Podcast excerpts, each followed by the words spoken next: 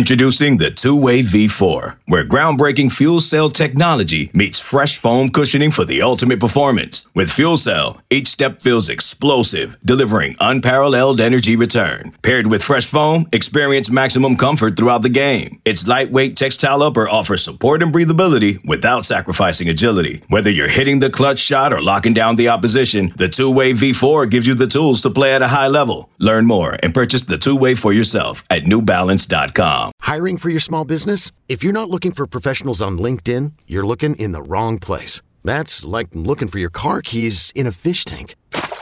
LinkedIn helps you hire professionals you can't find anywhere else, even those who aren't actively searching for a new job but might be open to the perfect role. In a given month, over 70% of LinkedIn users don't even visit other leading job sites. So start looking in the right place. With LinkedIn, you can hire professionals like a professional. Post your free job on linkedin.com slash recommend today.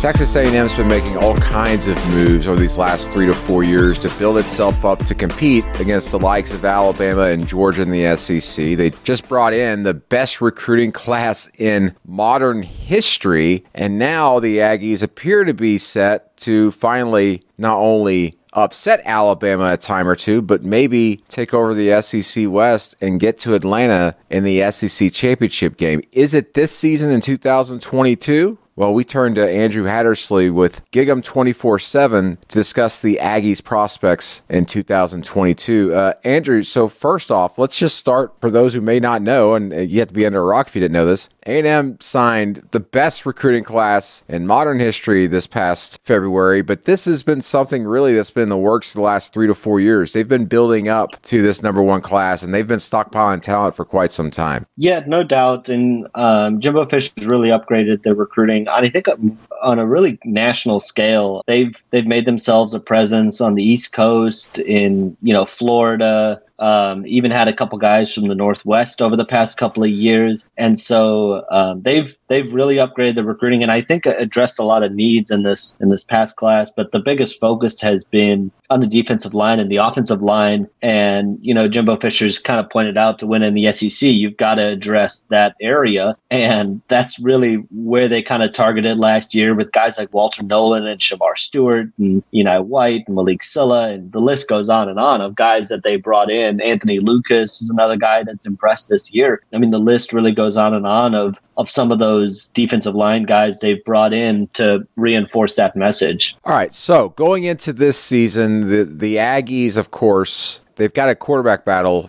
going on right now as we speak here in preseason camp between Haynes King, who started, you know, the first two games last season before he was injured, and then Max Johnson, the former LSU starter who transferred in in the offseason. What's that battle look like? And for that matter, forward looking, does the offense change at all depending on who the starter is? I don't think it changes necessarily. And and Jimbo Fisher has kind of mentioned, you know, they're they're gonna call plays to who, whatever the player's strengths are. But I, I think they really believe that the floor is going to be a lot higher this year, regardless of which guy wins the job. And and the potential with both guys, they really like. They really feel like they can win with both guys. You know, when Haynes King went down last year, you know Zach Calzada had had a tremendous game against Alabama, but otherwise struggled with turnovers and just being able to move the offense consistently enough. And so I think A&M really feels like with Haynes King and Max Johnson, whoever wins that job is going to be able to get the offense into the right plays, move the ball,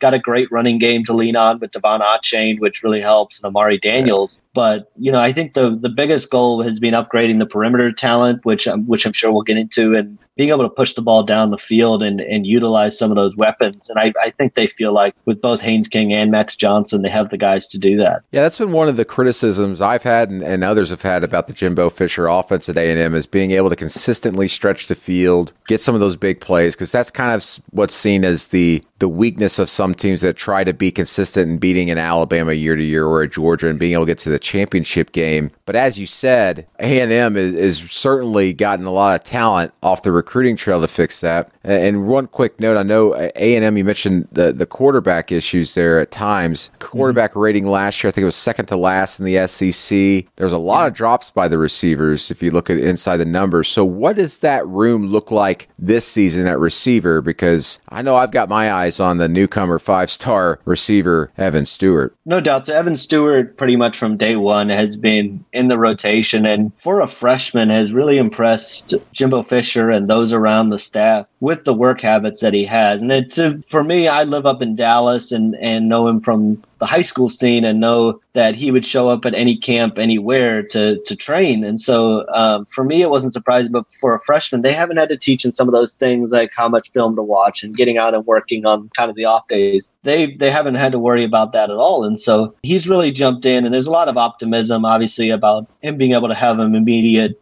boost. He's still going to have some of those freshman moments, which is understandable, but I think he can really be one of those guys that helps stretch the field. And, you know, looking at the rest of the receiver room, obviously Ainias Smith is back, and I think you could see A&M kind of move him around a little bit like they did a little bit two years ago when he kind of played some running back, played running some back, receiver, yeah. and and you know he's kind of got the versatility to do that. Chase Lane's back, a guy that's really impressed. I know there's a there's, there was a lot of talk coming into the uh, coming into this spring about Chris Marshall and Evan Stewart, and rightfully so. Both are five stars, uh, but Noah Thomas is another guy that has made has made a really good impression, makes some difficult catches. And so, you know, I think they, and then you've got guys like Jalen Preston who are back as well. And so the competition in that room, and Chase Lane as well is, is a veteran guy as well. So the competition in that room, I think, is really kind of elevating everybody. And, you know, you're going to have to earn playing time because there's a lot of guys that are kind of in there. And I think they've, up, they feel like they've upgraded that room as well. So the offensive output this season, better than last season, you think? I think better and, and much more consistent too. I think that's the key is uh, when you look at games like the Ole Miss game, the Arkansas game, um, the Colorado game, of course, A&M was stagnant for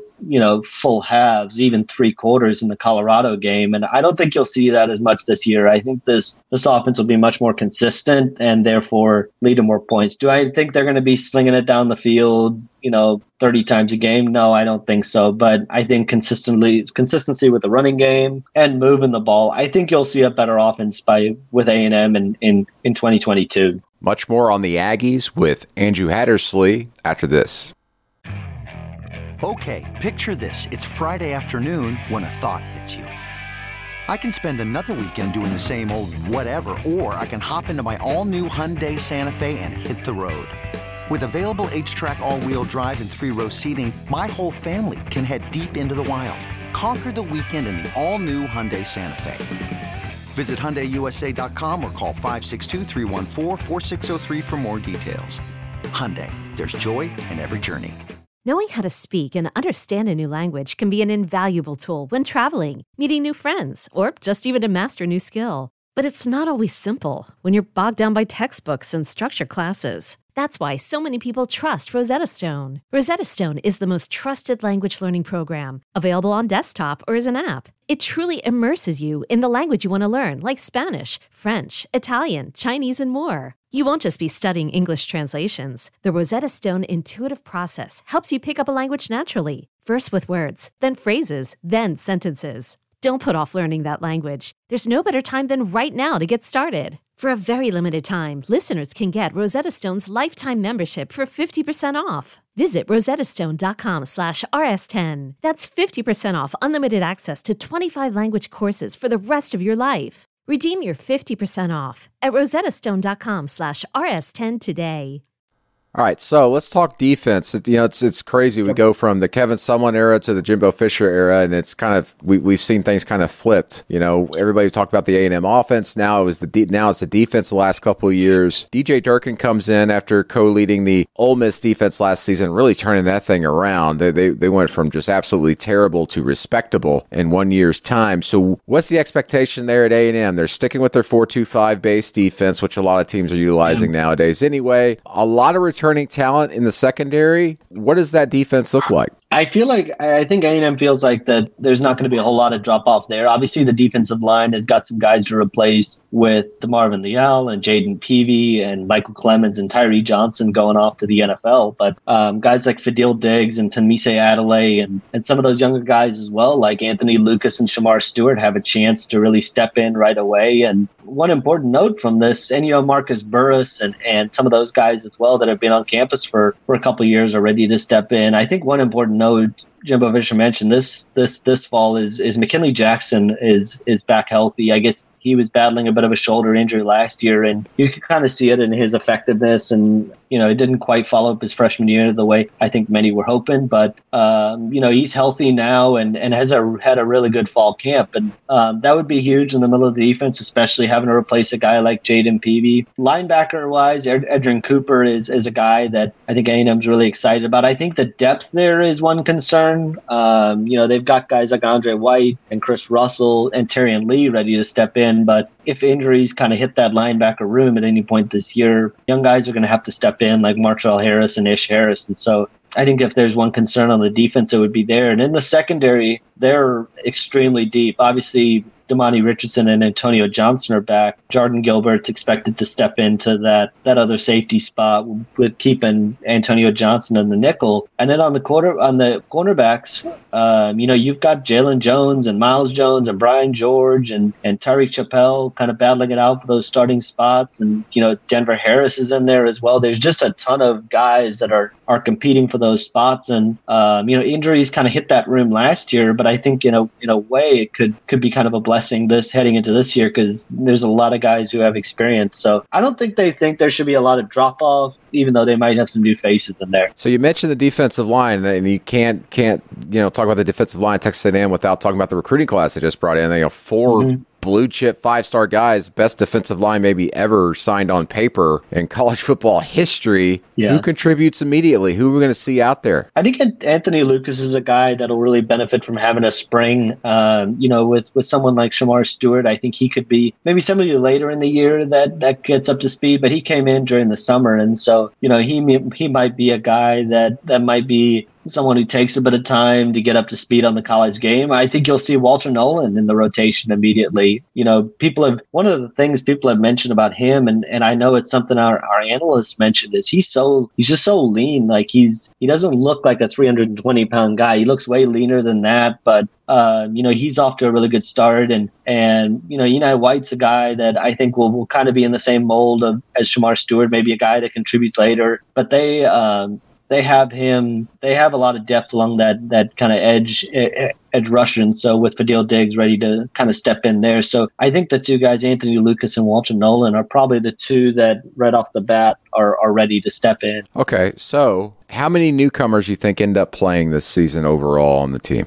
I think you could see racking through my numbers in the head, probably maybe five to, to ten to contribute consistently. You know, I think you're going to have a lot of those those younger tight ends. You know, Donovan yeah. Green and Theodore Melin Ohrstrom and and Jake Johnson. I think are th- all three could see time this season. And you got Evan Stewart. Um, and then I think you're going to get some of those guys along the defensive line, like Anthony Lucas and Walter Nolan. And so I think you'll you you could see in, in that range. And then you know it could be more, but I think that's the that's kind of the idea right now where they'd like to be. I think you know, they could have a guy like Kam Dewberry along the offensive line that could be a guy later in the year that, that contributes. But I don't necessarily think they're going to have to be forced to play any of the freshmen right away. I think they, they have good depth along the offensive line that, that those guys might be might have the chance to sit a year and, and, and get in the strength and conditioning program. So this year, what is the floor? What is the ceiling as far as record and what to expect out of this A&M team? And on October 8th, the game that everybody's got circled on their calendar, can they go to Tuscaloosa and beat Alabama and do so in back-to-back years? Yeah, it's it's interesting because I think this is this is kind of a really important year for for A and M just in terms of I think probably getting you know getting to the college football playoffs is probably that ceiling, and I think it's I think there's there's paths that you can see it happening. The floor, I think, uh, with this team is probably nine wins. I think I think there would be some disappointment about nine wins, but I think the floor is probably there, and I think the expectation is probably a ten win season. Uh, you know, the Alabama game is going to be tough. It's it's hard to go into Tuscaloosa and win. There's no question about that. I think A&M feels like they can do that. They have the confidence coming off of last year that you know even the struggles that they had last year, everything was able to click in that game and go to and and and beat beat Alabama and jump out to that early lead. So I think there's confidence in the A&M program that they can go do that again. Going to be difficult. And then, you know, they've just got to avoid kind of some of those slip ups that they had last year. That there's a road stretch in October that the Alabama game right in the middle of it, that the schedule is pretty, pretty brutal through that from the Miami game through late the late October. And so I think A&M feels like if they can avoid any slip ups in October, you know, 9, 10, 11 wins is kind of where they want to be. Andrew Hattersley, thanks for joining us here on the College Football Daily. Check them out at uh, Gig'em 24 7 for all the latest on the Aggies as they try to continue their rise in the SEC and potentially to the college football playoff. For our producer, Lance Glenn, I'm Brandon Marcello. We'll talk to you next time.